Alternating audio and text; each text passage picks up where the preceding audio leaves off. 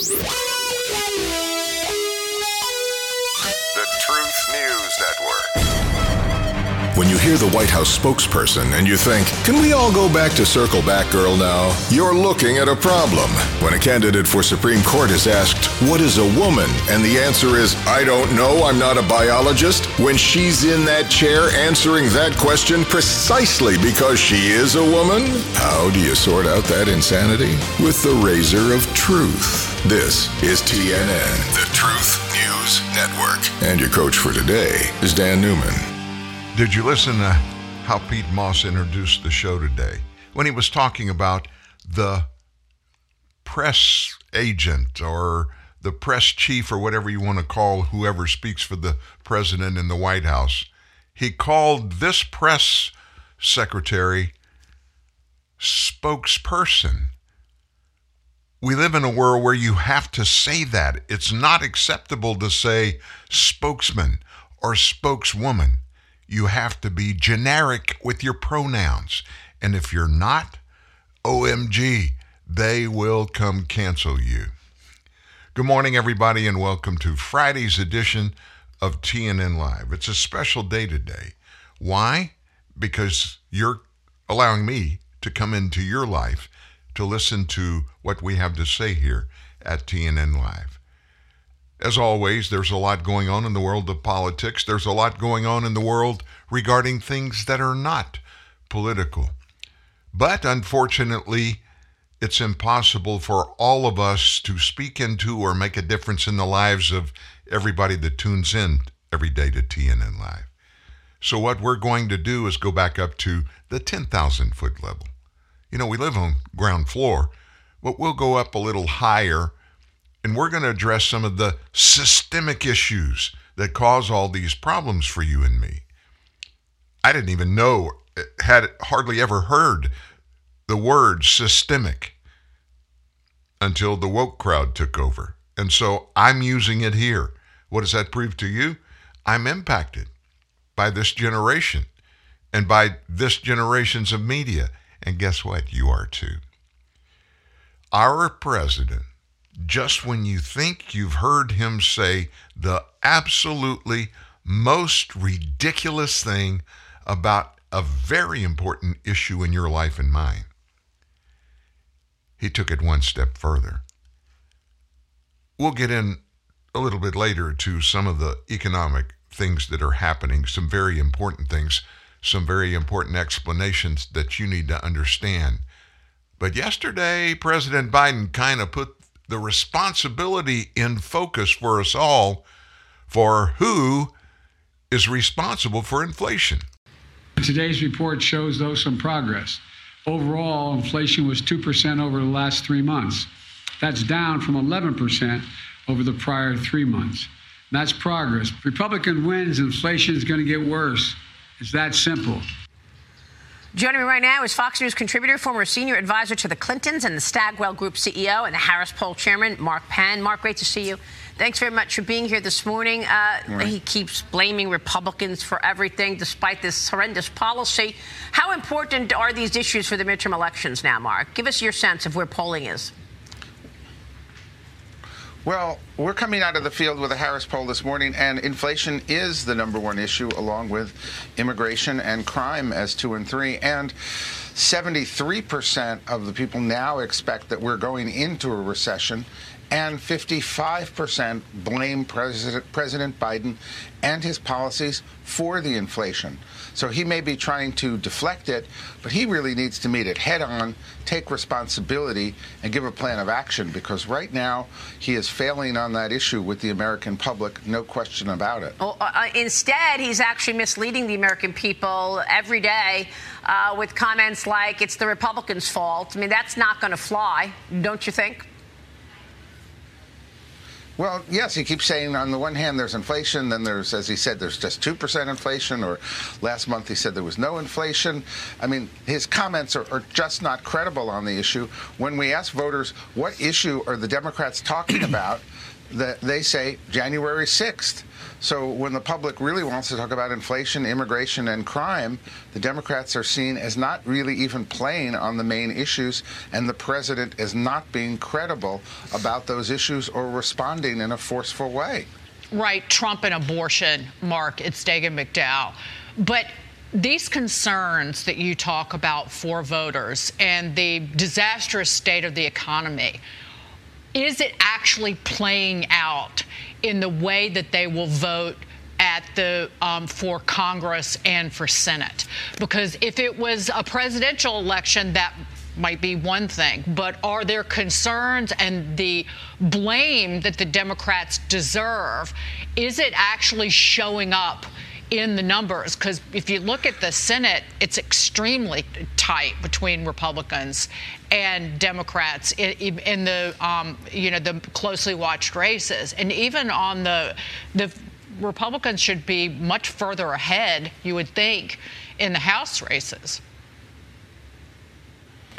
Well, CNN had a poll when they looked actually at the House races that are contested. They have Republicans ahead by five points, mm-hmm. you know, in those districts. Uh, look, I think if you went back before Labor Day, I think Democrats had some momentum. I think since then, the momentum has clearly shifted. I think the biggest opportunity for Democrats would have been a, a really a change in inflation, and we didn't see that. Uh, quite the opposite. I think it's underscored as the most important issue. I think now we are seeing in the polls Democrats paying a price for the trillions of dollars that were spent coming out of the pandemic yeah. for Biden's policies related to that and to energy. Uh, and I do think that you see the momentum here and, and the energy on the Republican side. And if you'd asked me a few weeks ago, I would have said the opposite. I, can I just add one thing? It's not just the blame and who caused the inflation and the declining wages. It's the fact that the Democrats can't acknowledge that it's a hardship that is that there's a declining um, standard of living in this country. Democrats won't claim responsibility for anything that is unsuccessful. They will take responsibility for things that sometimes they didn't have anything to do with.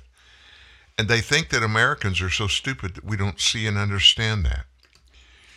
Let me just get up on the bully pulpit for a moment and point something out to Mr. Biden. He's rocking and rolling along after initiating and signing authorization for the spending of $4.1 trillion. $4.1 trillion. I could sit here all day and give you a correlation of circumstances to make it easier to understand what a trillion of anything really is. And then multiply that times 4.1. It's mind boggling. You can't get your brain around it. There's nothing in your life or mine we've ever been a part of that was in the trillions. And I don't care if you're a multi billionaire listening to the show today, you may be very familiar with one more zero than I am in your life. And I'm proud for you. But just understand this we're talking about spending dollars that, if you're a billionaire, it's 4.1 thousand times more than you have it's unfathomable that this president would eh, go down this road, spend all this money, having so called experts, economists in his administration with which he interacts every day. Every day, this president has a conversation with someone regarding economic things. Well, how do you know that, Dan? Let me just say this if he's the president of the United States, and he's not doing that, he certainly needs to go because the administration is unilaterally charged by the Constitution to make sure that all the dollars that are spent go to the right places. It's that simple. But here's what else is simple when you make a mistake, when you do something wrong, and you just keep doing it over and over and over again. Or if you keep talking about it and giving the same information, responses, your reasoning for what's bad that's happening, but you keep saying it over and over again, and it keeps happening over and over again, and you do nothing about it, that famous person that I told you that spoke this directly to me regarding exactly what Joe Biden is in the middle of, and he has us all in the middle of it with him. Nasty inflation. And oh, by the way, we're in what is actually, by government definition, by the definition of economists in his government, we're in the middle of a recession. And that's how you soften things up. You soften the blow of reality. That's the way Donald Trump expresses it. How do you get out of it? I'll just be honest with you. You don't get out of inflation by continuing to do everything that put us in inflation and is making us stay there. So, that famous person again, I'll go back to this famous man. I don't know how famous he is. He pastors the largest church in the state of New Mexico. Here's what he said very simple Nothing changes if nothing changes. If you want to change the inflation, Mr. President, stop spending money. Rein in the spending of the United States government, reduce government spending because it's not government's money you're spending.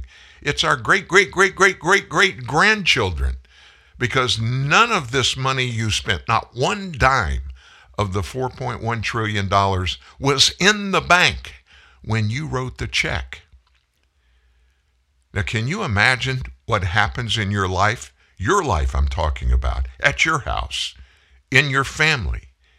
If you just went about spending money that you didn't have, writing checks on a bank account that's dead empty, and you continue to do it again and again and again and again, you'll end up in jail after you've destroyed everything in your life and everybody in your life with you. Nothing changes if nothing changes. Mr. President, I'm your economist today. Here's what you need to do today, Mr. President. You need to rein in the spending. You need to tell the American people look, we tried to do something, it didn't work. We're going to go away from that, and here's what we're going to do to make it right. He could easily explain look, the reason we did this was Americans were, were really desperate for income. They'd been through the pandemic, lost jobs. Some didn't lose their jobs, but they couldn't work. But the bills kept piling up and they needed some help. So that's what we did. Maybe we went too far and we're sorry if we did, but we've got to work together now to get out of this thing. Joe Biden says exactly the opposite of that. Bob Gates, he is a real, real good leader. He was CIA director. He was the Secretary of Defense. Now he's the president of Texas A&M University. And he weighed in years ago about then Senator Joe Biden, now President Joe Biden, regarding pretty much everything, but he was speaking specifically to foreign policy when he was when he made this statement about Joe Biden. Here's what Bob Gates said. Joe Biden has been wrong on every decision he's made in the last 40 years. Now that's a heck of a thing to to say about a leader at that time this leader was in the U.S. Senate, served, and even chaired some very important committees there. Bob Gates accuses him of making decisions, every major decision over 40 years, being wrong. Here's what Joe said yesterday. You just heard it. If Republicans win, inflation is going to get worse. It's that simple. Now, he was giving this speech to Democrats and some other supporters of his in Los Angeles, and he was reacting to the new data that just came out concerning the Consumer Price Index. And the numbers show prices continued to go up. As prices increased 0.4% from the month of August, that's what they went up, that amount, 0.4% in one month. Core inflation, that's a data point excluding food and energy it was up 6.6% from a year ago. So, just so you understand, those numbers I just gave you, that doesn't include everything. It doesn't include everything. if you roll in all of the other stuff like food, groceries, things like that, which aren't included in this number, we would literally be in an inflation mode the highest in U.S. history. As it stands now, the Biden administration led us into inflation that's the highest in 41 years. Joe Biden enjoys being in the company of one of America's greatest Democratic presidents. That he did similar things to Joe Biden regarding the economy. And now Joe's beaten him. President Jimmy Carter. Jimmy Carter kept doubling down and tripling down on really what turned out to be stupid. Double down on stupid. And you expect to get success? Come on, man. So, what are the specifics of what's going on now in your in your bank in your spending? Some of the biggest increases in food. All food across the board. Cakes are up 1.8%, ham up 2.1%, hot dogs 1%, cheese 0.7%. Now, these are the numbers that these prices are going up in one month, in 30 days. Ice cream's up 1%. Fruits and veggies up 1.4%. Potatoes up 1.8%. Lettuce up 6.8%. Sugar and sweets up 1.8%.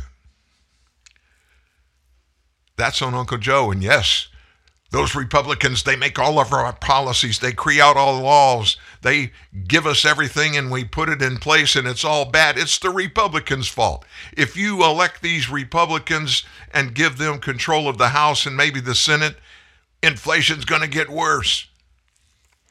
And then he says all the time when he's talking about Republicans, Republicans don't have any answers. They don't have any poli- uh, policies. And he asks this question what do they believe?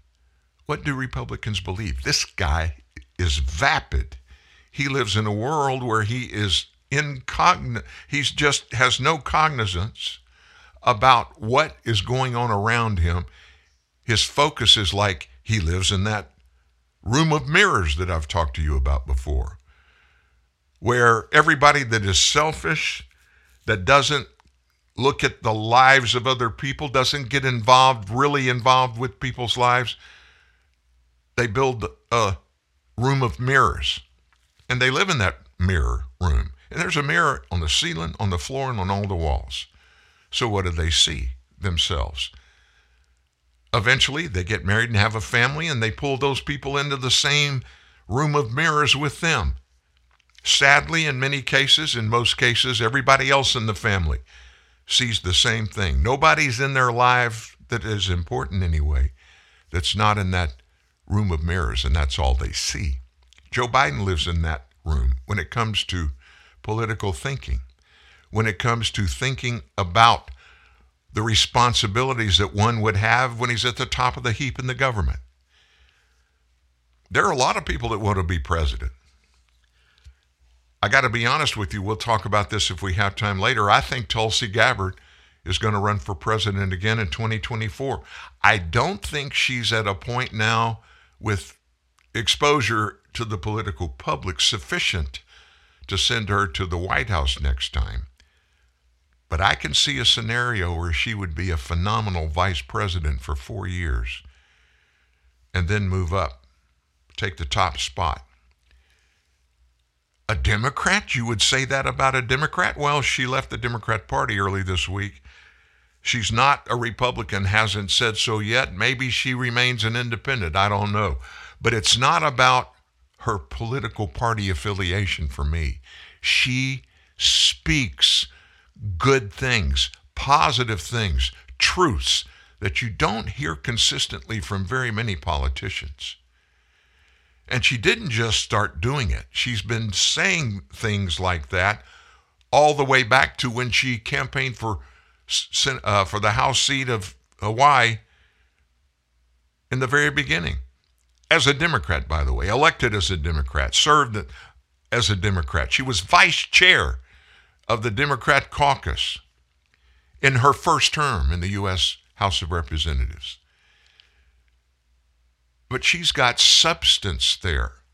Joe, I don't know, folks. I don't know. I just don't see it getting any better over the next couple of years. And there's nobody in the House or Senate, no leadership there that have the guts to do anything about it. Right now would be a perfect time for House Speaker Pelosi to sit down with Minority Leader McCarthy, and on the other side, in the Senate, Mitch McConnell to sit down with Chuck Schumer. And all of you acknowledge what is being done now isn't working. Let's stop it. We have the legislative authority between the four of us. We can drive legislation through and get the good things done for the people. And it doesn't have anything to do with more freebies, it doesn't have anything to do with politicization of everything. It has to do with substantive things bread, butter, fish, and meat for the American people. In other words, the core issues that we all are experiencing. You just heard Mark Penn in that minute ago when we, we played that, uh, that soundbite from Maria Bartiromo's show. He said a lot of good things. But specifically, what he said is Democrats don't get it. I think he was wrong.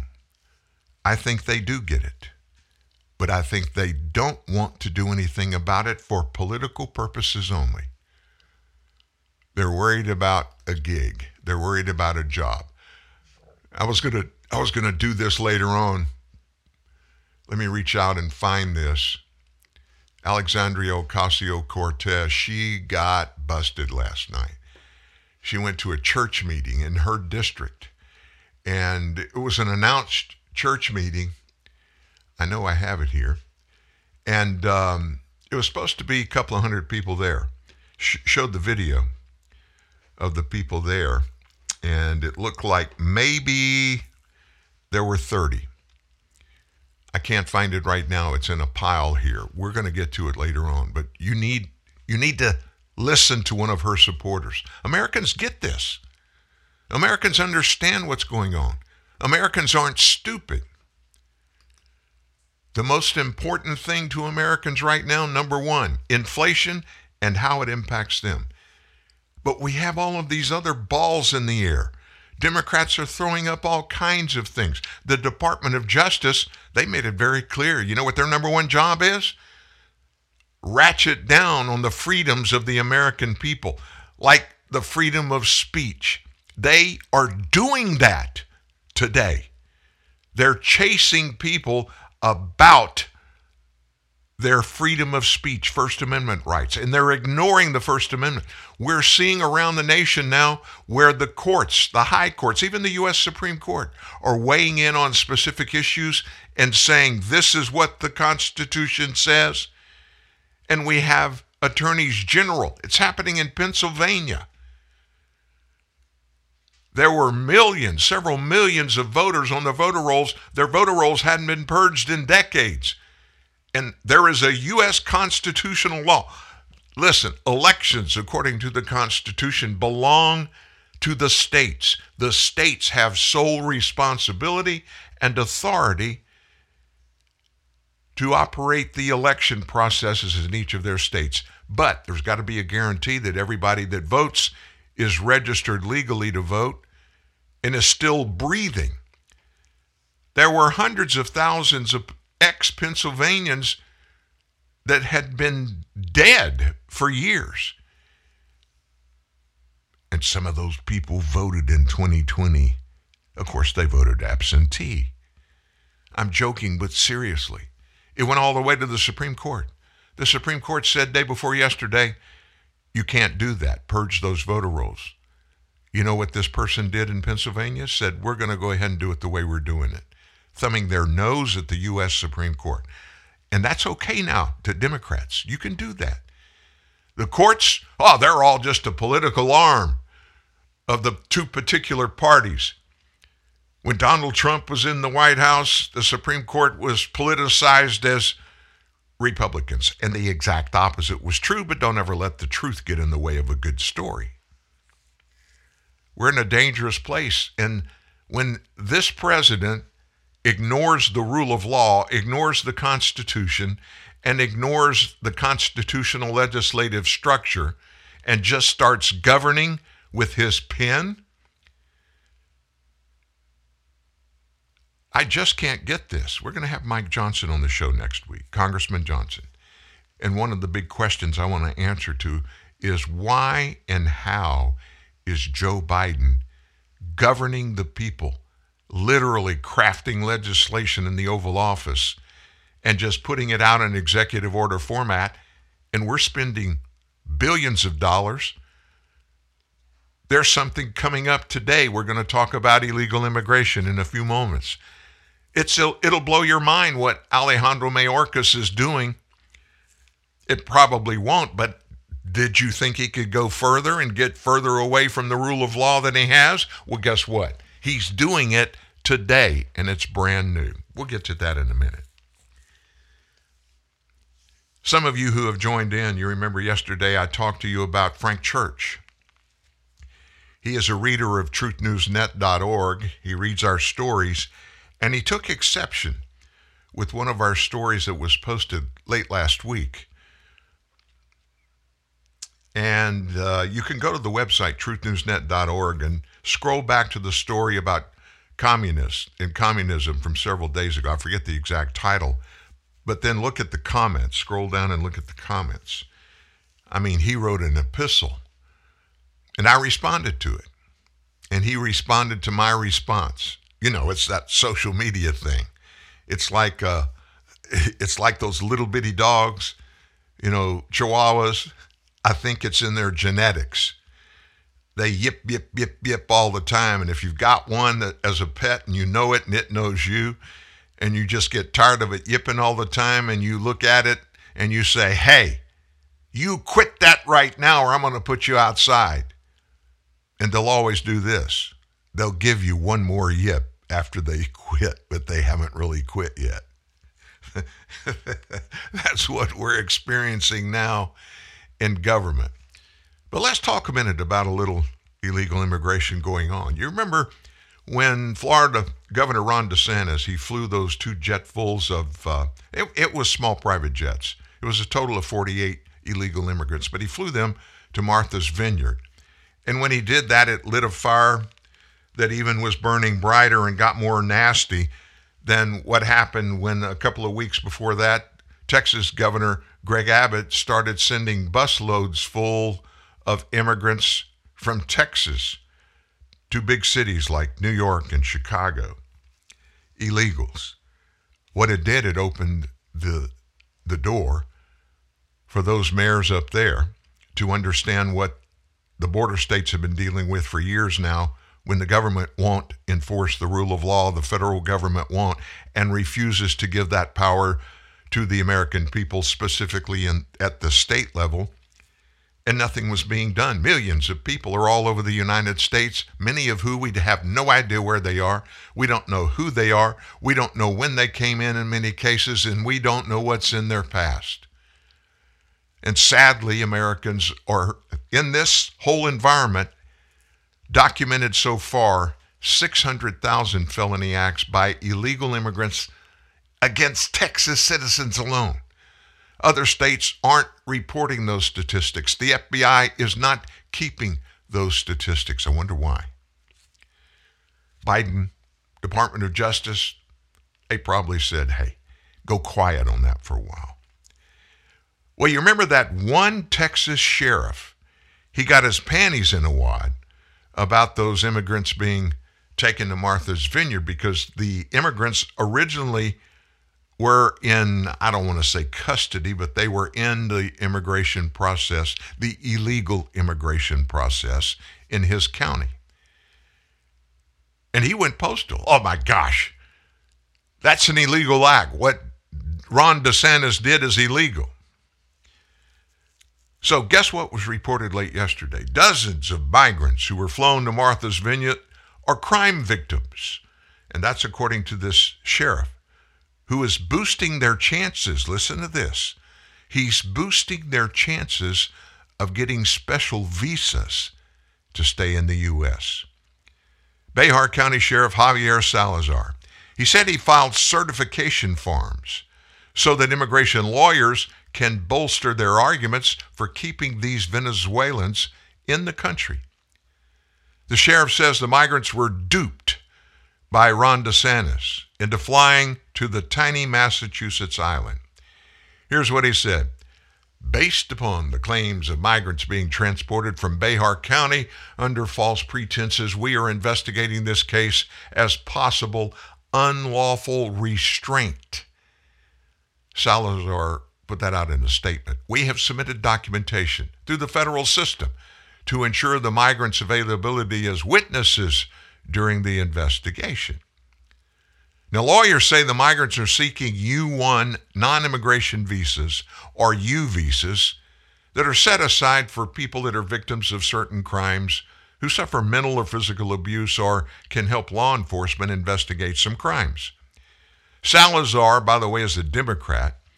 He's investigating the DeSantis flights and claims they were flown from Texas to Florida and then Massachusetts under false pretenses. DeSantis says that's untrue. Migrants signed waivers. He says liberal enclaves that profess to be sanctuary communities like New York and Chicago, who have declared themselves, their mayors have, as sanctuary cities, they should absorb some of the influx of migrants across the southern border and not just the southern border states. You know what is interesting here? Salazar is trying to personally, as sheriff, manipulate the immigration system. At the top, you heard what he said. What DeSantis did is illegal. Well, then you know what happens in the United States? You go to trial, you take it to court. But this is a typical Democrat in political office, is Javier Salazar, Bexar County. Don't know him. But you know how you know somebody or know what they are or what they think? Just watch what they do. He is turning into a illegal immigration sycophant and ignoring the rule of law, which means he is supposed to enforce the rule of law. And he has no right, just because he's the sheriff, to say DeSantis is in the wrong and is doing and taking illegal actions, and then he does something about it. Even a sheriff doesn't have unilateral authority to do that. But I guess in the Biden administration world, you can do anything that you want to do. If you've been to the grocery store lately, if you've driven through to get a gallon of gas, you've swallowed real hard. Let me tell you this I drive a car that holds 18 gallons of gas. I mean, you can do the math. 18 gallons. Let's just round it up to 20.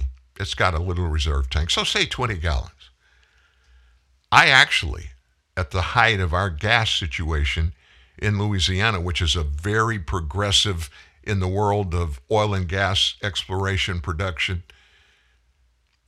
And we have gas taxes, as does every state, but ours are not nearly as egregious as a lot of other states. That being said, I paid one time during the gas craziness $101 for a tank of gas. Now, let me put that in perspective. The day Joe Biden was elected, I went and I keep up. I always keep up with my gasoline records because I use my car sometimes, a lot of times in business for Truth News Network. So, you know, I've got a formula worked out for the IRS, which portion of it is personal, which portion of it is work. So I went back and looked that day. The day he was elected, I paid $1.69 a gallon. Now, let me put it in numbers for you. That's $34 for a tank of gas. I paid $100 for a tank of gas when Joe Biden was president, when he destroyed or tried to single handedly destroy the fossil fuel industry in the U.S., and he, he just put the plug in the pipe that we had been using all for ourselves and having leftover oil and gas that we were shipping to other countries, but we weren't buying it because we were producing enough for us. He plugged that hole. Now remember, I paid $34 a gallon the day he was elected. 18 months later, I paid $100. That's $5 a gallon. Now you tell me that we have gotten that much benefit from the Biden administration so that I would go from $34 to $100 just because primarily what he did himself. Has he taken accountability for it? There's no way he won't. You heard him earlier. He even proclaimed that if Republicans take over control of the House and Senate, inflation is going to go up. Yet, he says again and again, quote, what do the Republicans believe in? They don't have any policies. They don't have any principles on which they want to do something if they get in power. He obviously lives in that wall, that room of mirrors, because I know, and I have known, I've known it all along, what the Republican administration, if it does become the Republican administration, what they will do. Right after this break, coming out of the break, you're going to hear about what one of Biden and Obama's leading economist in the Obama Biden administration has to say about inflation. Hmm. I wonder if Joe Biden's listening. Hi, this is Jack, founder of Jack in the Box. Is the caller there? Mr. Box, Douglas Gopperts from Burger Week magazine. Oh, hey, Doug. Doug's a respected fast food critic. I recently dined on your sourdough jack combo. And? Perfection. The cheese, the jumbo patty, the golden sourdough bread, the french fries. Bravo. Well, thank you. However, I found the dessert a bit dry. It doesn't come with dessert. The candy, the white round candy with the happy face. Was it wearing a scarf? Yes, I believe it was. Rosy cheeks? Fuzzy earmuffs? Yes, that's it. Douglas, you ate a holiday ball. We're giving one away free to customers who buy a sourdough jack combo. But they're not for dessert, they're for antennas. Or a pencil. Right. Well, that's going to improve your score dramatically. Excellent. Few things bring as much joy as the delicious taste of Coca Cola. Like your first time camping or falling in love on a blind date. And now, our new Coke bottles are sip sized and made from 100% recycled materials. So every bottle can live on to create more memories. That's endlessly refreshing. Coca Cola. Bottles are made from 100% recycled materials, excluding cap and label. Enjoy the great taste of Coca Cola in a new sip sized bottle that's made of 100% recycled materials. Genuine Ford Parts and Service presents a word from your wallet.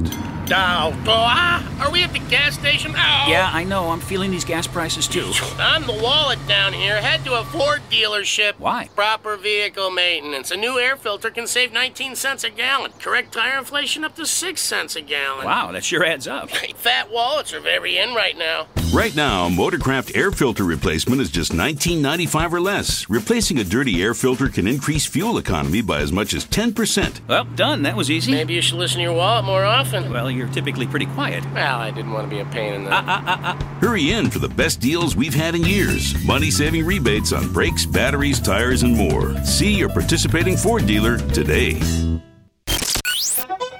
When a governor can tell a president, no rally in my state, it's time for some definitive truth. Here with the goods, again, Dan Newman. Before we get to the expert from the Obama Biden administration on all things economic, I wanted to tell you exactly for those of you that weren't here earlier, you weren't here yesterday, and you didn't hear what I told you was going to happen on today's show. There was an article that was published here on October the 12th titled, It's Exactly Communism the Left Want. They just say it's socialism. Now, he attacked the position that we took in the article. And when I use the word attack, I'm being kind. It didn't offend me in any way. It's his opinion. And we all have those All of us have at least one, and we have the right to speak our mind according to the First Amendment. And I applaud people that when they see or hear something on the show or on the website they disagree with, I want them to make comments for everyone else to see. That's how the political process works successfully when we talk to each other, not at each other, and we listen to what each other say about any particular issue. We try to reach consensus.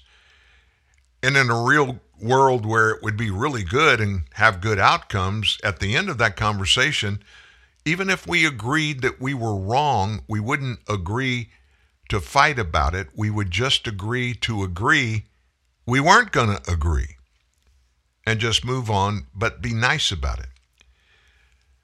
I, I said his name was Frank Church. It's Gary Church. And so Gary wrote me that long.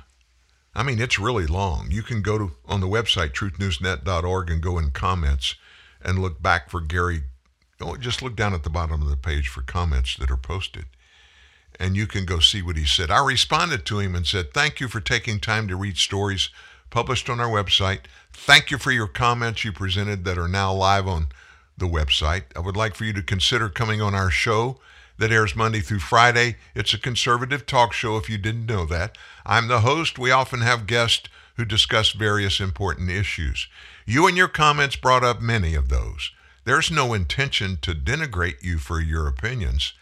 That's not the reason I suggest that you join me on the show live. I want everyone who listens to hear your thoughts and on what you base them. Too often, when someone speaks about political issues, we make an uninformed opinion of what the person really means. Talking almost always clears the air. Will you come on the show and discuss your comments? And I told him how that would happen. He replied, Yes, I get long winded because I don't type. I simply dictate, so it's easy to go on and on. But actually, that's only about half of what I intended to respond to concerning that article. I appreciate your asking me to join the conversation, and yes, I would be honored. It will need to be on Friday, and I assume for the most part I would like to further address each item as best I can because everything in that article is right on point as to the way things are viewed in that party. And believe it or not, I do get it. Send me any information I may need, including other talking points you may wish to discuss. And so I replied instantly. By the way, I tried to reach him through his email that when he logged in to become not a member, but to be able to get our stories emailed to him, the email that he put in there, when I wrote my response to it, it was bounced back saying that email address doesn't exist. So, anyway, when I couldn't get him via uh, email, tried to call him. I don't have his number. I basically asked him, I said, please call me today. This was yesterday. And let's discuss our on air conversation tomorrow. Gave him my personal number. I've not heard from him. Gary, if you're listening, let me know if you want to come on board like you said you did. You really touched me with the things that you said. This is the first time I've ever done this. Invited a dissident. Uh, and when I say dissident, I'm just using that to describe a person who disagrees about specific issues. And I just want to give you a bully pulpit to express your your feelings that run opposite to that article. If you're listening, feel free to give me a call. You can do it today, you can do it tomorrow, anytime. You had some good things to say. Moving on about the Obama economist. Well, Jason Furman is his name. And he said yesterday inflation may not easily decrease due to the rise in the median consumer price index, which reached 8% in September. Furman was chairman of the Obama administration's Council of Economic Advisors. He said the median CPI figure is the single biggest threat to his prediction that core CPI inflation would slow to a 4.5% annual rate. By the way, comparing that to Donald Trump's, his was 1.5%. In other words, basically no inflation. Median consumer price index strips out the volatile categories on either side So it takes away every special story. It's more stable than core CPI, which can be volatile month to month. And I told you what these uh, volatile categories they leave out are groceries primarily and energy, oil and gas, trying to get to the substance of it. He said, Furman said, the increase in median CPI, it means that forecasters should be a bit more nervous in their predictions regarding inflation eventually decreasing. Overall year CPI was 8.2% in September compared to just a month ago, so it went down 0.1%. And month to month CPI reached 0.4%. That's up from 0.1% in August. President Biden addressed the September CPI report yesterday, arguing that because of his economic plan, the United States is in a stronger position. This is what he said. Today's report shows some progress in the fight against higher prices, even as we have more work to do. Inflation over the last three months has averaged, oh, just 2% at an annualized rate. That's down from 11% in the prior quarter, he said. And he finished his statement by criticizing those evil Republicans for attempting to repeal the Inflation Reduction Act. He said that's their number one priority is repealing it. That's the exact wrong thing to do in this moment. And then that's where he said if Republicans take control of Congress, everyday cost will go up, not down, he said. And of course, he named, he, he named no source, no economist, no study that justified his saying that just simply if Republicans take control of Congress, inflation is going to go up. Joe, listen, listen. You can't spend more money that you don't have and expect inflation to go down. If you really honestly feel that way, you are not, that one issue alone makes you ineligible to be a president or to be any person in power of spending by this government. Well, I guess you heard the news. Donald Trump has been subpoenaed to go testify before that January 6th committee. And the committee members, nine to nothing, voted to issue that subpoena. And I'm sure you know that um, Donald Trump is scared to death of that subpoena. you know that's not the case. Uh, I, you know, I don't know because this is a congressional committee and their subpoenas can be enforced by law. It's a very loose law. It really is. Um, but anyway, he hasn't formally responded, Donald Trump. Um, and and and there's something there when when when a when a thing like this breaks, I always like to go to the other media side to see what they have to say, how they phrase or frame the thing that we're talking about. This is a big deal. Donald Trump's no longer president, but he was for four years, obviously. And there's a whole lot of allegations already put out there by the January 6th committee. They've had some witnesses, they've had some documents brought in. In this committee, it's not run like a court. Republicans have no way to insert themselves in the process. They can't even look at the evidence. If it is really evidence, it could be just hearsay. They can't call witnesses and they don't get to cross examine the Democrats, hand picked witnesses. So it's a charade.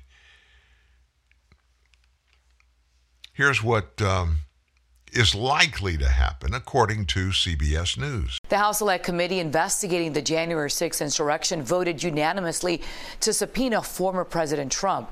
This morning, CBS News' Natalie Brand is in D.C. with more on what was revealed in what could be the last public hearing for the January 6th committee. Natalie, good morning.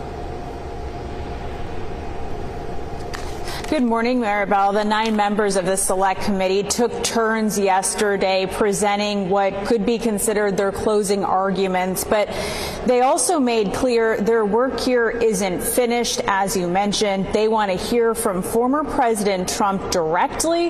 The chair of the committee saying this is about accountability. The resolution is agreed to. The House committee investigating the January 6th Capitol attack ended what could be its final public hearing with a unanimous vote to subpoena testimony from former President Trump himself. We have sufficient information to consider criminal referrals for multiple individuals, but a key task remains. We must seek the testimony under oath of January 6th central player. Afterwards, the former president lashed out on social media asking why he wasn't asked months ago and saying the committee is, quote, a total bust that has only served to further divide the country. The dramatic hearing featured more video testimony from former top White House aides who recalled Trump's private acknowledgments that he lost the 2020 election. He had said something to the effect of, I don't want people to know we lost Mark. This is embarrassing. And also never seen before footage of congressional leaders pleading for help as the chaos unfolded. Why don't you get the president to tell them to leave the Capitol, Mr. Attorney General? Lawmakers also put the spotlight on the U.S. Secret Service, presenting new evidence that they say shows agents were aware of threats of violence before the Capitol assault. California Democrat Adam Schiff read some of the alerts the agents were getting as much as a week and a half before the attack. They think that they will have a large enough group to march into D.C. armed and will outnumber the police so they can't be stopped. Their plan is to literally kill people. A final report of the panel's findings is expected by the end of the year. Greater violence. Now, following yesterday's hearing, Chair Bennie Thompson told reporters that he hopes Trump testifies before the panel in person when asked what happens if this turns into a legal fight in court. Chair Thompson said, let's see what happens here. Former President Trump, meanwhile, has said he's going to put out a response by 8 a.m. this morning. Also worth noting, the committee says it may still subpoena additional witnesses, including members of the U.S. Secret Service so we'll have to wait and see what happens there. But a reminder that the panel has to wrap up its work by the end of the year. I'll send it back to you. Natalie, thank you for your live report from the Capitol. Well, I've been checking. I just looked again. Donald Trump was supposed to issue his response to their threat to send that subpoena or those subpoenas because I understand it's going to be a bunch of them. It's not just for him to testify, but all kinds of documents and records. Let me just say this. This will go on if the January 6th committee wants it to go on for years. And meanwhile, these nine members of the U.S. Congress of the House of Representatives, they're going to be consumed and their staffs and themselves will be unable to serve the people that elected them to go there, not to go after Donald Trump or anyone else, but to do the work for the American people and to hold the current administration accountable. That's what one of the primary objectives and responsibilities of the U.S. Congress is, the House of Representatives, is to hold an administration accountable to the rule of law. That's the kicker. The rule of law. But they don't live by the rule of law. They live by political fiat. They rule by whatever the political purposes that the Democrat Party want. That's what they go by instead.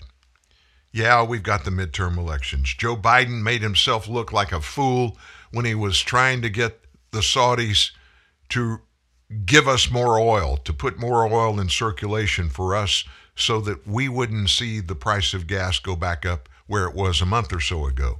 After all, we're in an election cycle. And this guy is so stupid. He asked the Saudi Arabians when they said they're not only going to not give us more oil, they're going to reduce the volume of oil that we're getting from them now. He actually asked them, Well, if you're going to do that, would you please wait till after the midterm elections? Now that sounds kind of innocent. It is stupid, but it it sounds innocent, doesn't it? It sounds kind of like uh, the sound bite that we played for you over and over and over again, where he's in front of this group of people sitting in a chair. This is when he was vice president. And he was bragging about all the work that he had done as Obama's emissary to Ukraine. And Americans didn't know this. But Hunter Biden, his son, was sitting on the board of Burisma Holdings, one of the largest natural gas production companies in Ukraine, and also has been known for years, for decades actually, Burisma Holdings, to be little more than a clearinghouse for money that is passing around and being processed and used by different people and its illegality. Seriously, Hunter was getting $50,000 a month to serve on the board. I wonder how he got that gig. And I wonder why they would give Hunter Biden that gig. Hunter Biden, by the way, he didn't have any oil and gas experience whatsoever. The only thing that he had going for him and that he could bring to the table of any corporate board he might sit on is his dad was vice president. Now, I want to point something out. Joe Biden asked them, the Saudis, to wait till after the midterm elections to reduce their volume of oil that they were going to sell. It's obvious why he did it. But you know what? His doing that borders on, and it may actually be, another violation of federal law. But Joe Biden's, he's used to that, remember? He sat on that stage and bragged about the fact when he was Biden's number one guy, when he was Obama's number one guy. They had an evil investigator in Ukraine that was investigating Hunter Biden's company, the one on which he served on the board of directors, for fraud. And he had asked then the president, not the one now, Vladimir Zelensky, it was the previous president, asked that president to stop this investigation. That attorney, government attorney that was investigating Burisma, Biden said was an evil guy. He was taking all kinds of illegal actions against Burisma Holdings. And would Zelensky, not Zelensky, the, the previous president, would he ask them to stop that investigation. Now, why would he do that? Well, it's kind of like the question I just asked. Why would Joe ask the Saudis not to reduce their production of oil, distribution of oil, until after the midterm elections? Quid pro quo. Quid pro quo Joe. How do you think he got that reputation? Cutting deals. And according to Joe, what he did with the Burisma Holdings thing, he impacted or tried to impact the actions of a foreign government. You know how? He bragged about what he told that Ukrainian president he was going to do if he did not stop that investigation. Joe, as Obama's emissary to Ukraine, was sitting on a $900 million loan guarantee for the Ukrainian government. And it's for them to get a $900 million loan that they can't get unless the United States endorses it. And Biden bragged about the fact we're holding that. And so he said, you know, I asked this president to fire that investigator, that prosecutor, because he's doing illegal things against this corporate entity. And I told him, I'm going to be here in Kiev, in Ukraine, for about eight more hours. If that prosecutor's not fired by then, you're not going to get that 900 million because I'm not going to let that loan guarantee from the U.S. be executed. And then Biden said, Son of a bee, what do you know? he fired the prosecutor. Does that sound like it's legal action? I don't know if Joe Biden threatened the Saudis, but he did ask them to do him a political favor, not stop the flow of oil to the United States that we have now until after the election. He and fellow Democrats are in panic mode. Eh, let me tell you something else that just popped up about this election. Did you hear what happened up in Illinois? The Illinois Republican candidate for the U.S. Senate won the June primary, doesn't appear on a ballot for the general election in Schuyler County, and is demanding accountability after dozens of early votes have already been cast. A social media post shows a copy of a ballot from the central Illinois county that has, for the U.S. Senate race, incumbent Democrat U.S. Senator Tammy Duckworth against Republican Peggy Hubbard and Libertarian Bill Redpath. But it's Kathy Salvi who is the Republican nominee in that race, not Hubbard. So on Tuesday, it was brought to my attention that ballots drafted by the Schuyler County Board of Elections and approved, by the way, by the Illinois State Board of Elections incorrectly listed one of my primary opponents as the Republican nominee for U.S. Senate. Salvi said that in a statement. Our campaign legal team immediately took action and worked with Schuyler County State's attorney. While we came to the best remedy to sequester the hundreds of ballots that were distributed, this does not solve the most pressing problem of election integrity and transparency. Messages to the Illinois State Board of Elections and the Schuyler County Clerk's Office seeking confirmation of the mistake and how the mistake is to be remedied were not returned.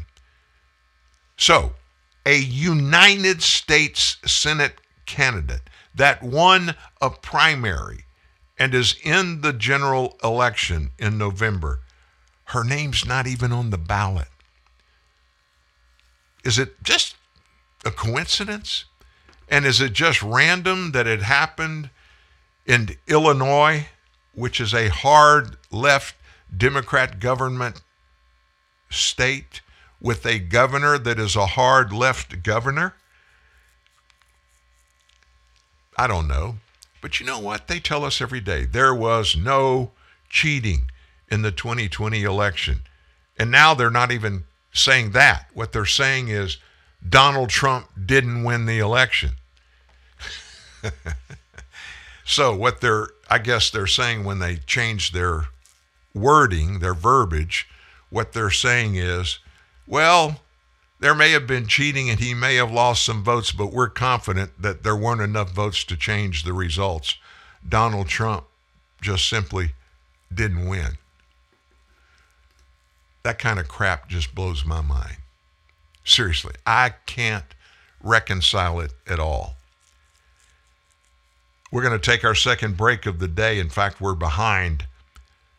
But nobody's talking about this very much, but people are still flooding I mean, they are flooding from West Coast states, principally California, but also Oregon and Washington, and even some from Arizona, which is getting more and more and more expensive to live in.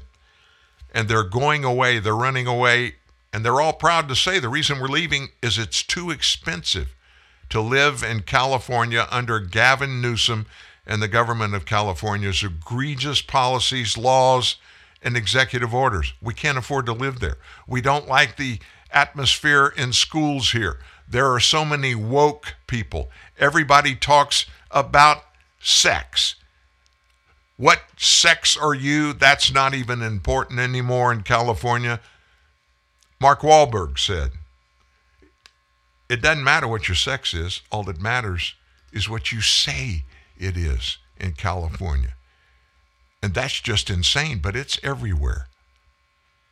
We've got that story and more. Don't go anywhere.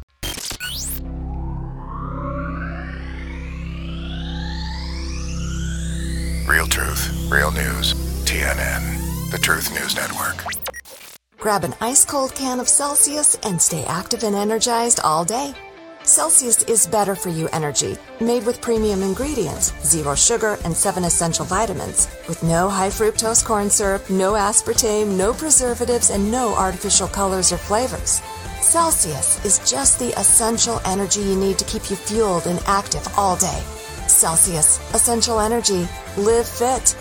Now find Celsius at Celsius.com or a retailer near you. We're outside Pilgrim Furniture and Mattress City where parents are disappearing. Excuse me, are your parents in there? Yeah.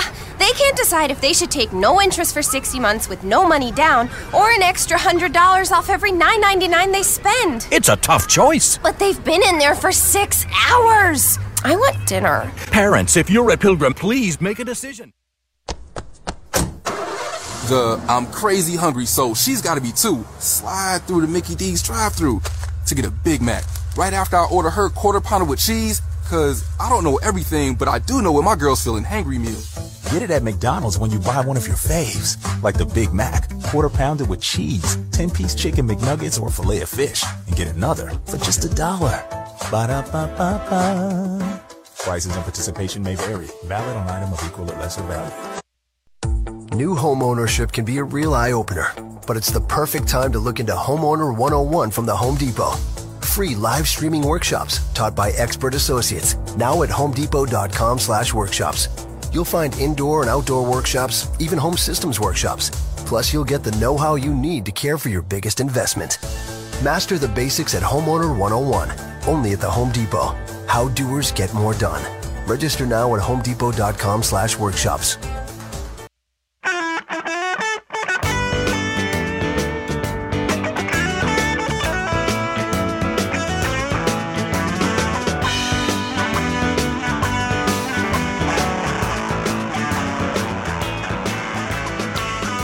Mentioned to you Mark Wahlberg.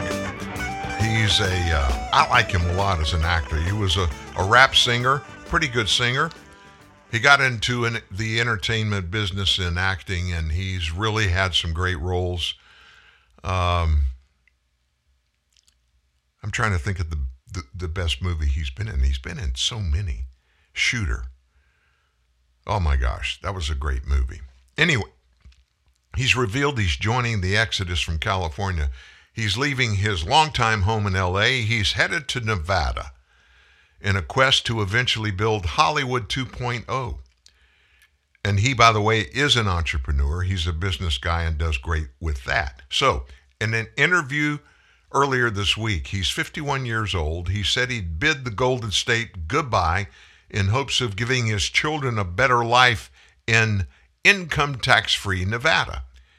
He's already made two purchases in the Silver State a $15.6 million, two and a half acre block of land in an exclusive area that he plans to build out, as well as a $14.5 million bungalow to live in as construction begins. so that's 30 million. That's a lot of money, and he probably has the ability to write a check. It comes as a lot of celebrities have been getting out of California over taxes and not just that, but rising crime and the state's notorious homeless problem. The likes of Elon Musk, Joe Rogan, Ozzy and Sharon Osbourne, and Matt Damon have left the state in recent years. Los Angeles mayoral candidate Rick Caruso has made keeping Hollywood in Hollywood a big plank of his campaign but he appears to have lost momentum to woke progressive Karen Bass. Wahlberg noted that he moved to Nevada hoping to get a tax credit that would ease the creation of his proposed film studio. I mean, he's a forward thinking guy. He's not just sitting there griping about it. He tried to get things changed in California. He's lived there pretty much his whole life. But you can't change anything in California that is not hard left in policy processing. He said after this gubernatorial election, hopefully we go to legislation and get a bill passed so we can get tax credits for the state, build a state of the art studio here, and make this Hollywood 2.0. Now, the 2022 Nevada gubernatorial election features incumbent Democrat Steve Sisolak and against Sheriff Joe Lombardo. 538 sees as a slight advantage for the incumbent Sisolak. Nevada already has a fairly generous tax credit system under Sisolak, Wahlberg's move to Nevada, which borders California, comes after he put his 12 bedroom, 20 bathroom Beverly Hills mansion on the market. Listen to this price tag $87.5 million in April of this year. A lot of them are headed to Vegas, and there's a reason for it. But let me tell you what no running will solve. The 30 year fixed mortgage rate rose to 6.92% yesterday, the highest rate in over 20 years. 6.92%. A year ago, two years ago, we were looking at 1% and a little higher. You could actually get a 1 point something mortgage rate. We continue to see a tale of two economies in the data. Strong job and wage growth are keeping consumers' balance sheets positive, while lingering inflation, fears of recession, housing affordability are driving housing demand down precipitously. That came from Freddie Mac's chief economist, Sam Khater. The next several months will undoubtedly be important for our economy and the housing market. It's getting worse. It's not getting better. Now, if you haven't listened to any story, I want you to listen to this one very closely that I'm about to talk to you about. On March 9th this year, President Biden quietly signed executive order number 14067. You might want to write that number down. EO, which is executive order 14067. I want you to, when you get home, or if you're at home, I want you to go to the computer after the show and look that up. Executive Order 14067. Buried inside it is a very sinister provision that will give the government unprecedented control over your money and your freedom. In fact, what the provision does, it sets the stage for the legal government surveillance of everybody in the country, total control over your bank accounts and purchases. Did you hear me? Total control over your bank accounts and purchases, and the ability to silence any and all dissenting voices for the good of the nation, which is defined by who? The sitting president. Most Americans have never even heard of Executive Order 14067. That's why a world renowned economist and former advisor to both the CIA and the Pentagon sounded the alarm. This guy's name is Jim Rickards or Rickards, and why it's a direct threat to freedom for every one of us. In fact, according to him, the order could mean the end of the U.S. dollar as we know it. We're in for a major upheaval of the dollar. In fact, I predict the third great dollar earthquake has already started. The first was Roosevelt confiscating private gold back in 1934. The second was Nixon abandoning the gold standard in 1971. Now, Biden's plan could pave the way for retiring the U.S. dollar and replacing it with a disturbing new alternative. And this is happening right now. Executive Order 14067 already gives President Biden unprecedented power over the future of the dollar, Rickard says, and sadly, most Americans will be completely caught off guard by it. That's why Rickards just released a must see presentation which explains how you can prepare for this event now. And if you go online and just do a search for him, you will find it in your ability to go and look at it. His name, again, is Jim Rickards, spelled R I C K A R D S. Well, let me say this if you were with us a couple of days ago and you heard us have that conversation with that Singaporean resident that now lives in Florida that lived in after Singapore in Dubai. One of the guys that was from the very beginning of cryptocurrency was involved in it. He mined cryptocurrency. I won't go into telling you and explaining what mining is. My understanding of it is very elementary. But it's how the cryptocurrency system works and how safe it is.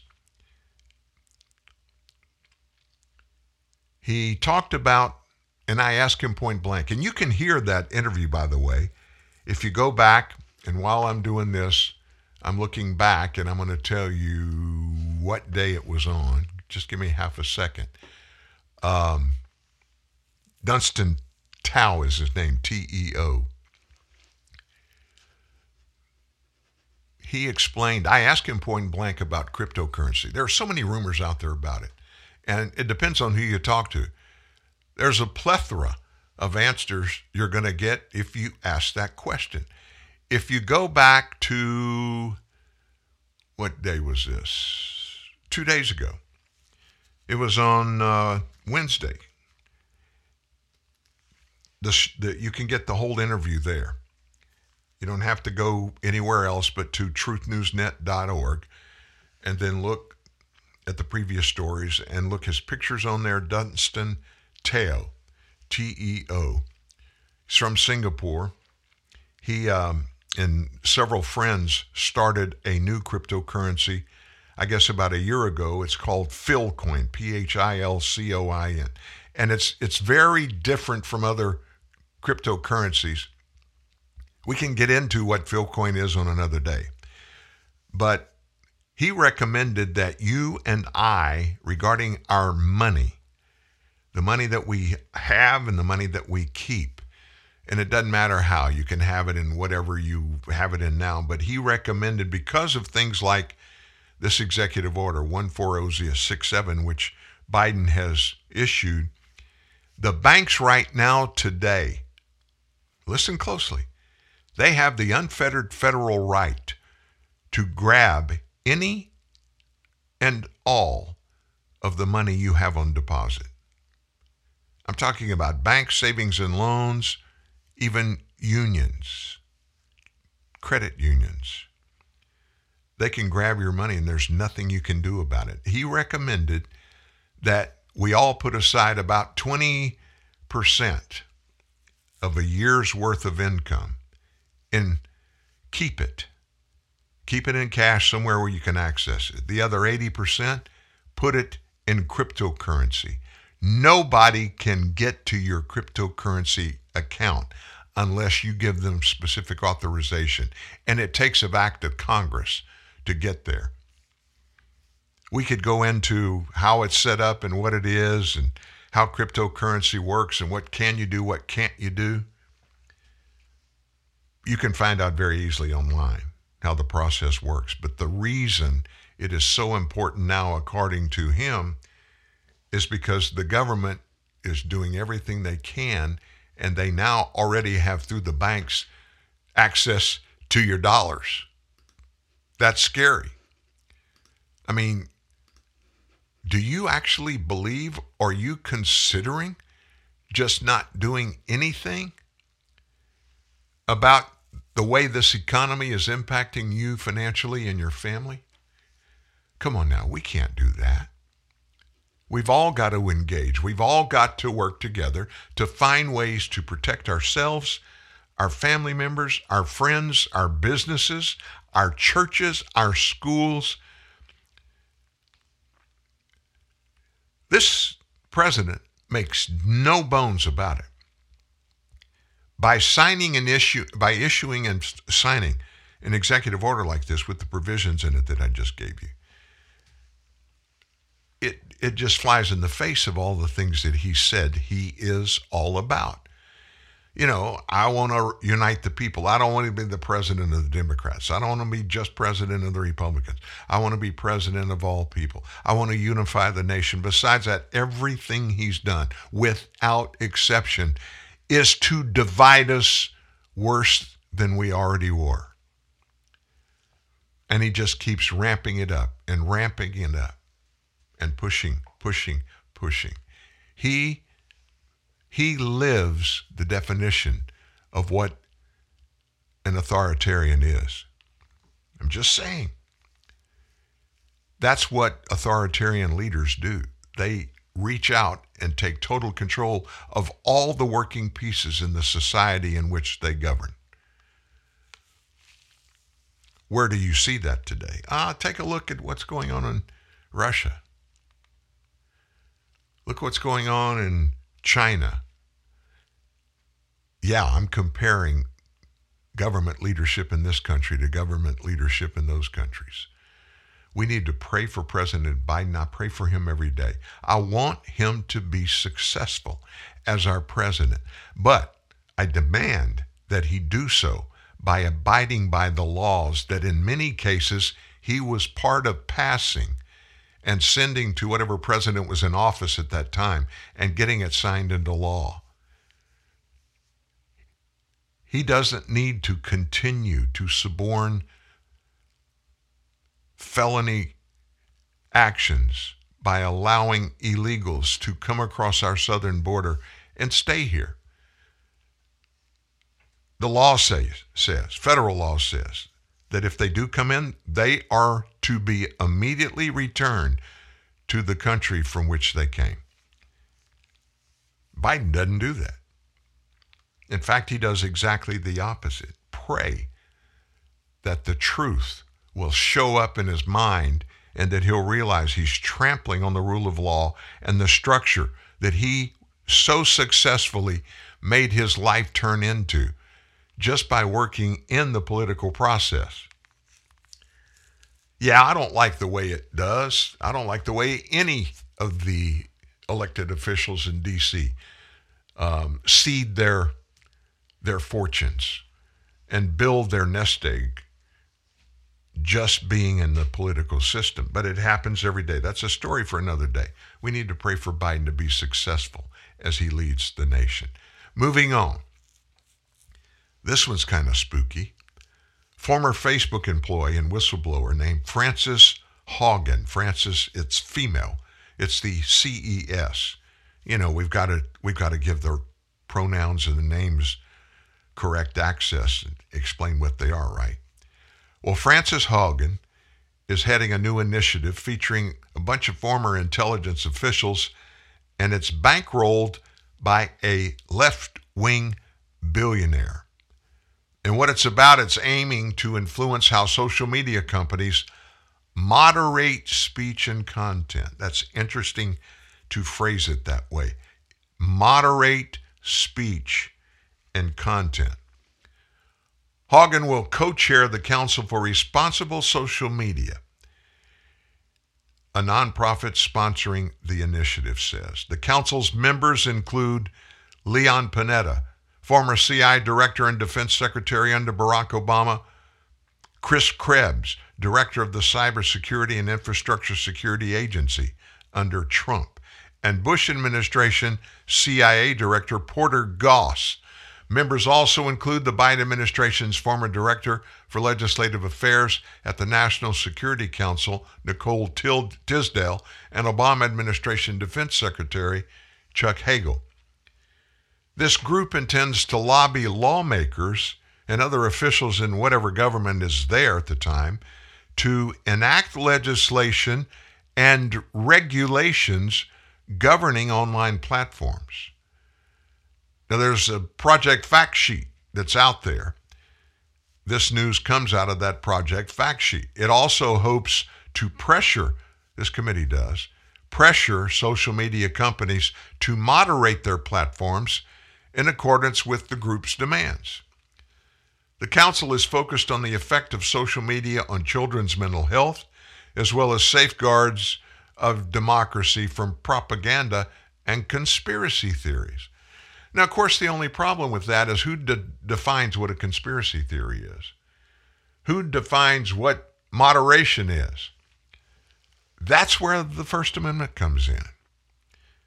And it basically says, and I'm not reading it, I don't have it in front of me, but you can if you want. But the context, as it was written, says no one has the right to abridge what any other person says. Period. And so these social media companies for the last years have been getting around it by calling it misinformation, propaganda, conspiracy theories. And that gives them a ticket, the ticket to the right. And so they just cash that ticket in and just change it. They cancel it. The Omidyar Network, the Newton and Rochelle Becker Charitable Trust, and the Win Collective, they funded the council with a quarter of a million dollars in grants. This is from Issue One spokesperson Corey Combs talking to the Washington Post. Issue One received $100,000 from the Omidyar Network early this year. Pierre Omidyar, this is the network's billionaire co founder. He's a longtime supporter of left wing causes and efforts to police content on social media platforms. In 2020, the Omidyar Network donated $700,000 to the 1630 Fund, a Democrat aligned dark money group, while Omidyar himself made a whopping 45 million contribution to the Civic Action Fund. That's a project of the liberal outfit, according to Politico. He also provided strategic communication supports to Haugen in the fall of 2021 through his philanthropic firm Luminate. Haugen has previously pushed for social media companies to crack down on misinformation and hateful speech, calling for a government regulator to oversee social media platforms. When all of this began to come to a head, this speech, misinformation, controlling, stopping, deleting by the social media platforms of things that Americans post. When it all came to a head, we were told very, very succinctly that these social media companies are privately owned companies. They're not the government. The First Amendment applies to the members of the federal government, that nobody can abridge the right for any citizen to say anything, that they could say things that offend others, but other people can say things that offend them. That's part of living in a totally free, representative republic, just like we do. But they will not accept that right belongs solely to each individual American. They, the left. This guy himself, Omidyar. This whole thing was put together and funded so that somebody could control other people's free speech. And I spent probably too much time on this, but I wanted you to understand there's something serious going on. And isn't it odd? It all pretty much always ties back to one thing and one thing only money. Money begets favor, favor begets election, getting into some management position. And then when that happens, that person is in a position to do pretty much anything, whatever they want. And typically, what they're going to do is go try to perpetuate what made them be successful in what they're doing. What is that? You find ways to put people, like minded people, in positions of power and authority, just like your opinions. There's a big, there's several big races going on, but the Senate is really now the hot spot for control of the Senate for the next two years. In Wisconsin, there's a Senate Democrat, Wisconsin Senate Democrat, not the U.S. Senate, but in the state. Candidate Mandela Barnes said yesterday in a debate that he favors an immediate path to citizenship for illegal immigrants crossing the southern border. What would you suggest for their pathway to citizenship? The moderator asked him. Well, we should process them immediately. Put them in a path for citizenship, Barnes said. We need to make sure people who have been put here, people who have been working, people who have been contributing, should have a path to citizenship if they so choose. Barnes then accused Republicans of fear mongering, which has delayed comprehensive in immigration reform. But the issue has been so demagogued, again, the fear mongering that is being used as a reason why we don't have comprehensive immigration reform. And he's talking about, of course, the GOP. They want to scare the hell out of everybody on this issue. It's only making people's lives worse, making people's lives more difficult, and it's contributing to a more inhumane system. No examples, just allegations. Now, here's what he has supported abolishing ICE and is backed by radical groups leading the Abolish ICE movement. He's also pushed for permitting illegal immigrants to have access to driver's license and in state college tuition. Now, on the other side of the political spectrum is current U.S. Senator Ron Johnson. Johnson has introduced legislation to the Stopping Overdoses of Fentanyl Analogs Act to provide law enforcement with enhanced tools to combat the opioid pandemic. He is also endorsed by the National Border Control Council. August was the fifth month in a row in which migrant apprehensions by Border Patrol exceeded 180,000. September's numbers haven't been released yet, but I can bet you it'll be 200,000 plus. Democrat policies have led to almost 2 million encounters by and with illegals by Border Patrol, a 20% increase since 2021. Border Patrol apprehended uh, then recorded a number of 1.6 million migrants. In 2021 1.6 million. Many of those encountered at the border have been released into the interior and sent to Florida on more than 70 different planes now who is this guy Mandela Barnes what would you suggest for their pathway to citizenship? And he wants to let them in. But he is a hardcore leftist. He is defund the police, abolish ICE, open the southern border up, and let everybody in. That's what he's about. And we just can't do it. Now, what does he stand on? Well, he has a record of being soft on crime. What does he say? Quote, it's absurd when people say I'm soft on crime or I'm not serious about issues. As you can imagine, his record shows otherwise. He wrote the bill in the state legislature to eliminate cash bail and make it his goal to cut the prison population in half, releasing violent criminals back on the streets.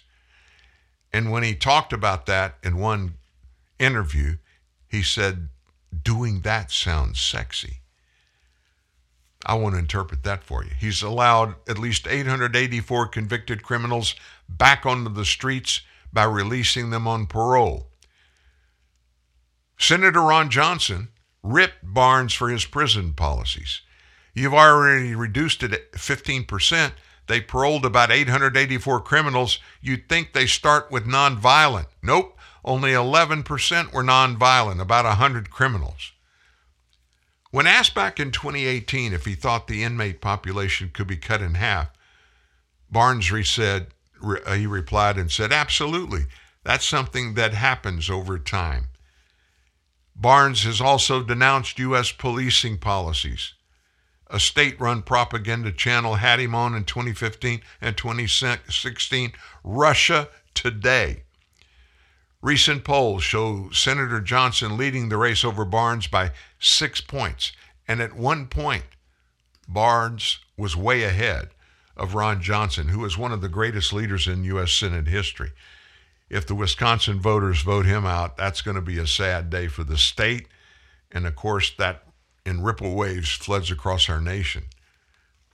If you know anybody up in Wisconsin, have any relatives or friends, talk to them see which way they're going, and maybe explain to them all that Mandela Barnes is about and has stated publicly.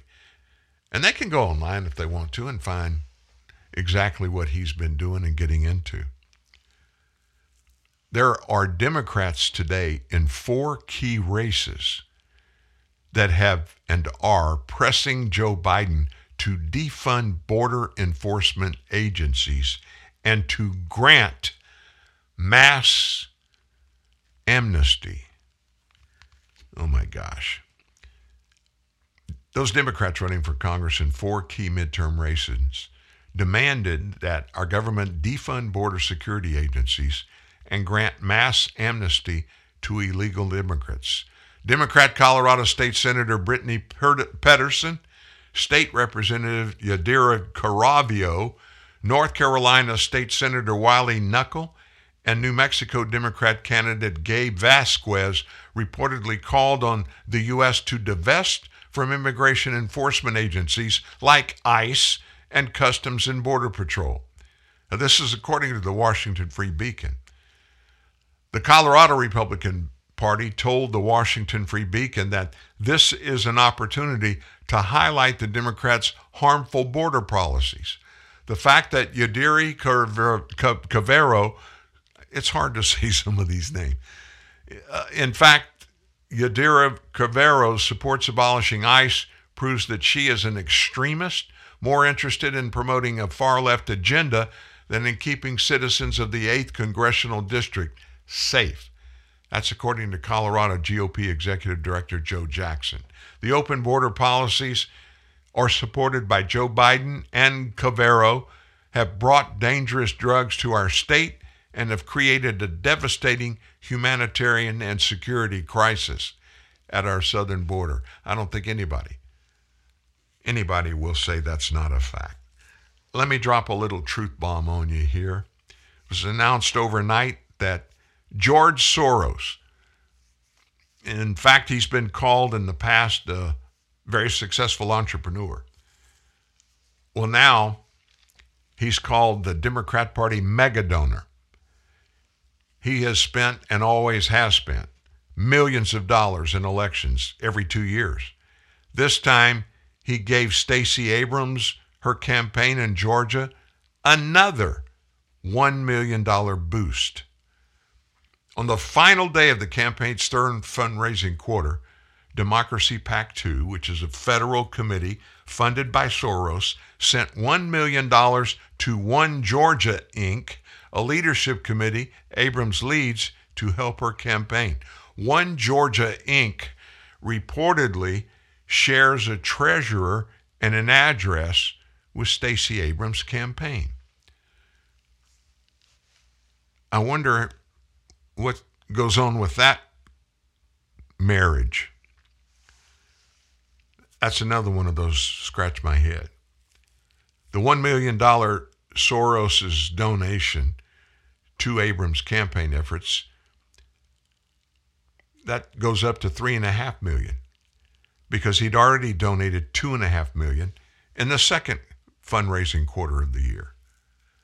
So this is for a governor's race, not a U.S. Senate or U.S. House seat race. $3.5 million from one person supporting Stacey Abram.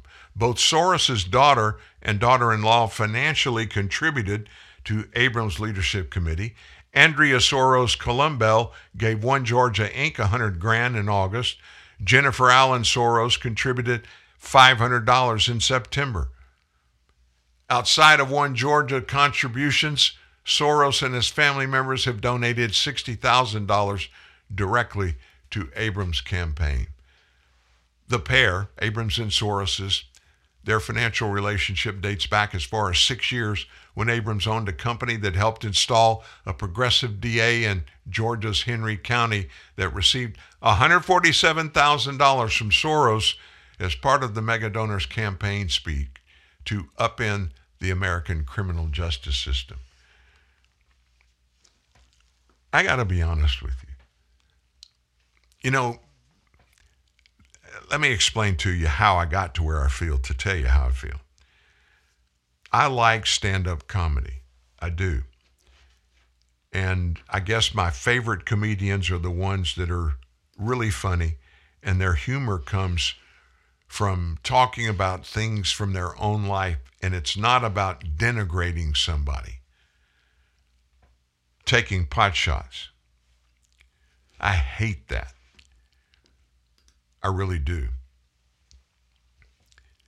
And we see it happen all the time. It is an everyday thing. And we just can't get around it. I'm sick and tired of politics in general. And I'm sick and tired of all the money that's in politics. And nobody wants to step up to the table. I'll tell you, that's not true. There are a lot of people that want to step up to the table that don't have the pockets or the power to do it to say, stop it. Just stop it. This has gone too far. It's totally out of control. Why would there need to be, for the structure of the United States of America, why would there need to be established for government giving contributions dark money? Now, you know the difference between legal campaign contributions and dark money is? Legal contributions from citizens or corporations, they're reported to the Federal Election Commission. And it goes on record. And that's a government agency. So anybody can find out who is on any campaign candidate's contribution list, exclusive of dark money. So, where does dark money come in? There are restrictions on the amount of money that an individual or a company can give to a campaigner, to a candidate.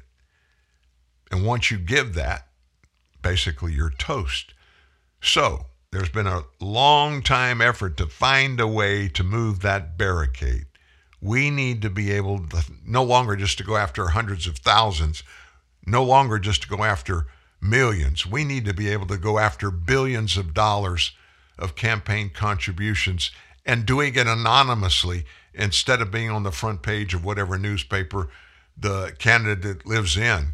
Candidates would all like to brag about that but it's expressly prohibited. So, who authorized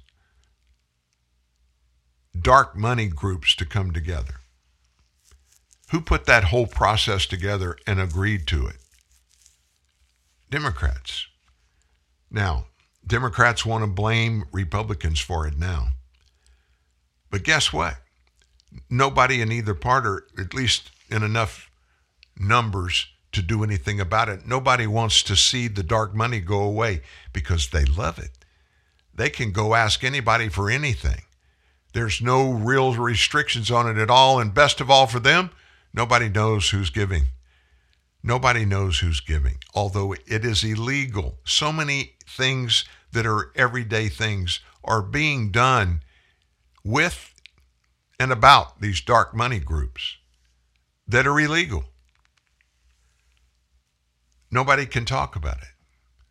So, with impunity, George Soros, he doesn't answer to anybody about the political money he gives because he goes on record and gives money to campaigns and he does it according to the legal structure.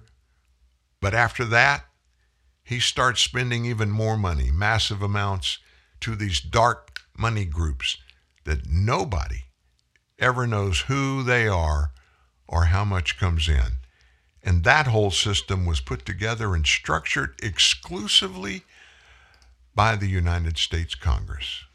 And who works in there and who controls it? Democrats right now. Republicans aren't exempt. Republicans get a lot of dark money themselves. Ask your candidate, your candidate for U.S. Congress, how much money and dark money have they taken? You'll be shocked at the answers you get. Hi, it's Jamie, Progressive's Employee of the Month, two months in a row. Leave a message at the. Hi, Jamie. It's me, Jamie. I just had a new idea for our song about the Name Your Price tool. So when it's like, tell us what you want to pay, hey, hey, hey, and the trombone goes blah, blah, blah, and you say, we'll help you find coverage options to fit your budget. Then we just all do finger snaps while a choir goes, savings coming at ya, savings coming at ya. Yes? No? Maybe? Anyway, see your practice tonight. I got new lyrics for the rap break. Progressive Casualty Insurance Company and affiliates. Price and coverage match limited by state law. I'm a Verizon engineer, and today we're turning on 5G across the country, including right here in New York City. With the coverage of 5G nationwide and in more and more cities, the unprecedented performance of ultra wideband. It will change your phone and how businesses do everything. I'm proud because we didn't build it the easy way. We built it right. This is the 5G America's been waiting for, only from Verizon. 5G ultra wideband available only in parts of select cities. 5G nationwide available in 1800 plus cities. Square Packages, the packaging specialists, are proud to present a box on both your houses. The untold story of the invention of the box and the family rivalry that nearly destroyed it. It's a tale about opening your heart, finding acceptance, and inventing the most efficient means of shipping and packaging that mankind has ever known. Proving that to find what's in your soul, you have to look outside the box and into another box, which is a house, your home. And that truly is the greatest box of all. Tune in every Wednesday at 8 for this once in a week time television event, A Box on Both Your Houses, presented by Square Packages, the packaging specialists. You're fighting back the tsunami of ignorance with Dan Newman, TNN, the Truth News Network. It's really more and more difficult every day to keep up and let the public know about the horrible crime that is happening around the nation. And just when you think it can't get any worse, it does. You probably heard about what happened late yesterday up in Raleigh, North Carolina. Well, here's an update on that shooting there. Officials early this morning identified the victims of that mass shooting. It includes a 16 year old boy, a police officer who was on his way to work, and a woman who was critically injured just days before her birthday. The gunman, this is what's insane, is a 15 year old boy. And he opened fire near the Neuse River Greenway area in Raleigh just after 5 p.m. yesterday. He was taken into custody about three hours later after he was allegedly contained inside a nearby home. The crime scene spanned over two miles. Raleigh Chief of Police Estella Patterson identified the deceased off duty police officer as 29 year old Gabriel Torres, who was on his way to work. She said other victims include 16 year old James Roger Thompson, 52 year old Nicole Connors, 49 year old Susan Karnatz, and 35 year old Mary Marshall. Two more victims were wounded, but they survived. They've been identified as a second Raleigh police officer who has since been released from the hospital, and Marcille Lynn Gardner, who was shot just days before her 60th birthday and remains in critical condition. The alleged killer is in critical condition at a nearby hospital. My heart is heavy because we don't have an answer as to why this tragedy occurred. That's from the sheriff. But what I can tell you is that the Raleigh Police Department and the Raleigh community is resilient and we stand strong and we will heal and we will be stronger as a result of what has occurred. The police chief wouldn't talk about any relationship between the victims and the suspect. I promise you, I don't think this one was random. It just smells like it's a 15 year old kid that went nuts because of the way other people were treating him the shootings occurred in the streets, in the neighborhood, and then the suspect fled towards the Greenway. And then we had some more victims who were shot in the Greenway. It all unfolded in a portion of the Hedingham new neighborhood where the Greenway is located between a section of homes. As that gunfire erupted, cops asked residents to remain inside their homes and call 911 immediately if they saw or heard anything. Hedingham resident Cherie Thorne said such violence is unusual in their neighborhood, where most of the children are really friendly and love to play in the street. It's never been like this. The neighborhood has never been this way, she said. Everybody really knows everybody, or most. And she described it as a beautiful golfing community. That means it's an upscale community. Can you think of maybe a 15 year old kid, he may want to go to that area of town where he resents the fact that he's not one of those people and probably will never be, probably got talked down to by these kids at school. All of those things came to my mind. And he just got to a tipping point and said, I'm not going to take it anymore. And it looks and sounds to me like he went after somebody purposefully. That's a scary thing anyway. It is to me. So let's talk just for a second about our Department of Homeland Security. You know that we of late have been seeing more and more Venezuelan immigrants coming to our southern border. Venezuela. where will it stop? I mean, we have about 192 countries on earth. I haven't seen the entire list, but I know that there have been immigrants from well over 100 different countries coming across our southern border. Well, Mayorkas, Homeland Security Secretary, is introducing a joint border enforcement plan with Mexico, and it's to limit border crossings. Now, that sounds really positive. It allows up to 24,000 Venezuelans to directly land by air at an interior U.S. port of entry. Now, what's this all about? On Tuesday, the two governments, Mexican and U.S., announced a joint action to curb rising numbers of undocumented Venezuelans crossing their shared border with Mexico. With immediate effect, Venezuelans who walk or swim across the border after Tuesday, two days ago, will be returned to Mexico under Trump era policy Title 42, which allows for the swift expulsion of most unauthorized border crossers. The plan includes some new checkpoints, new resources, joint targeting of human smuggling organizations, and expanded information sharing related to transit nodes, hotels, stash houses, and staging locations. In return, Mexico has agreed to accept deported Venezuelan nationals who enter the U.S. between ports of entry without authorization. Until Tuesday, Venezuelans weren't subject to Title 42 border expulsions, as neither their home country nor a third country like Mexico was willing to take them back. The U.S. is going to grant tens of thousands of Venezuelans a legal pathway by air to get here.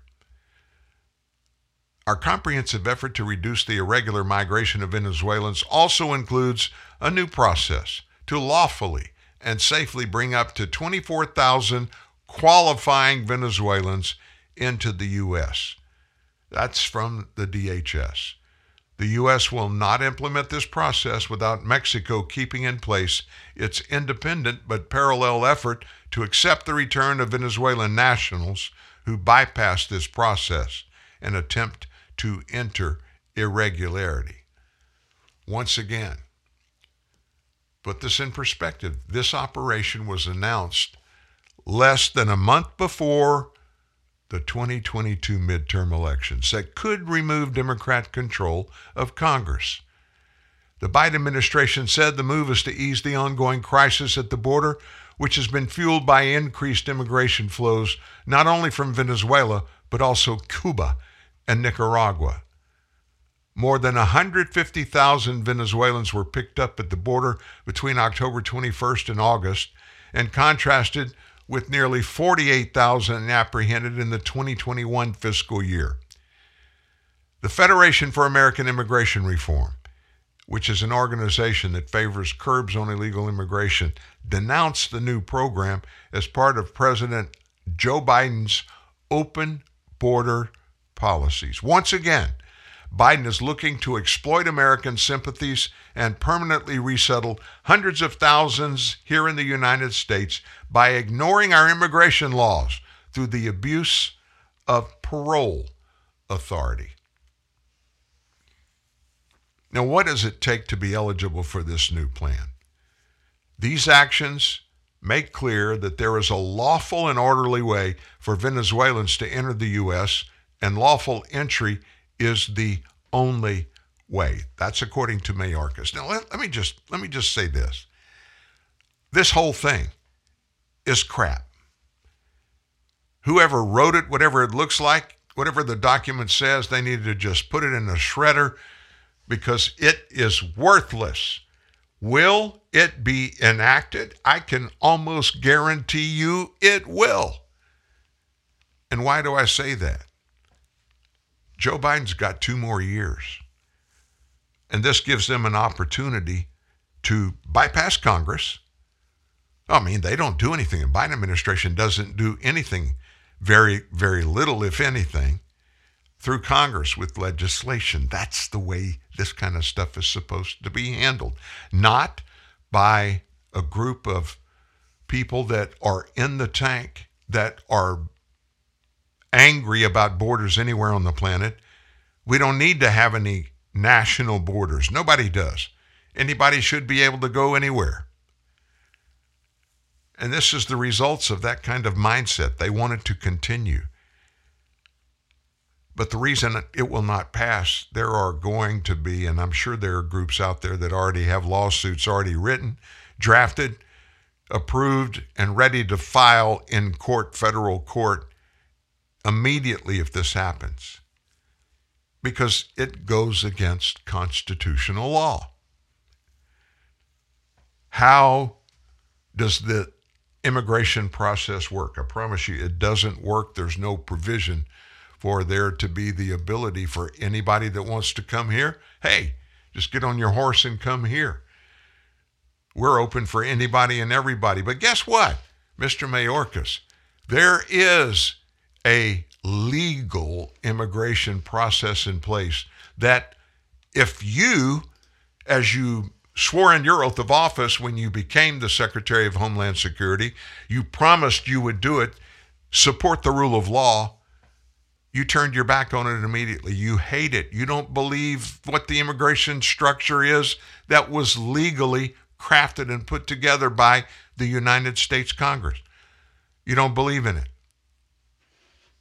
Well, it's there, sir. And the American people are waking up and we're all going to live in the law of the land. If we don't, the United States is toast. That is a wrap on our week at Truth News Network, TNN Live. I want to thank you for being here tomorrow morning. Make sure you grab truthnewsnet.org. The top story is our bullet points. We paraphrase for you with a couple of sentences every important story of the week. If you want to get more details about any one of them, you just click on the little blue arrow at the end, and it takes you to an article. We're going to end the week with you. We're going to share this Christian song with you. Listen to the words.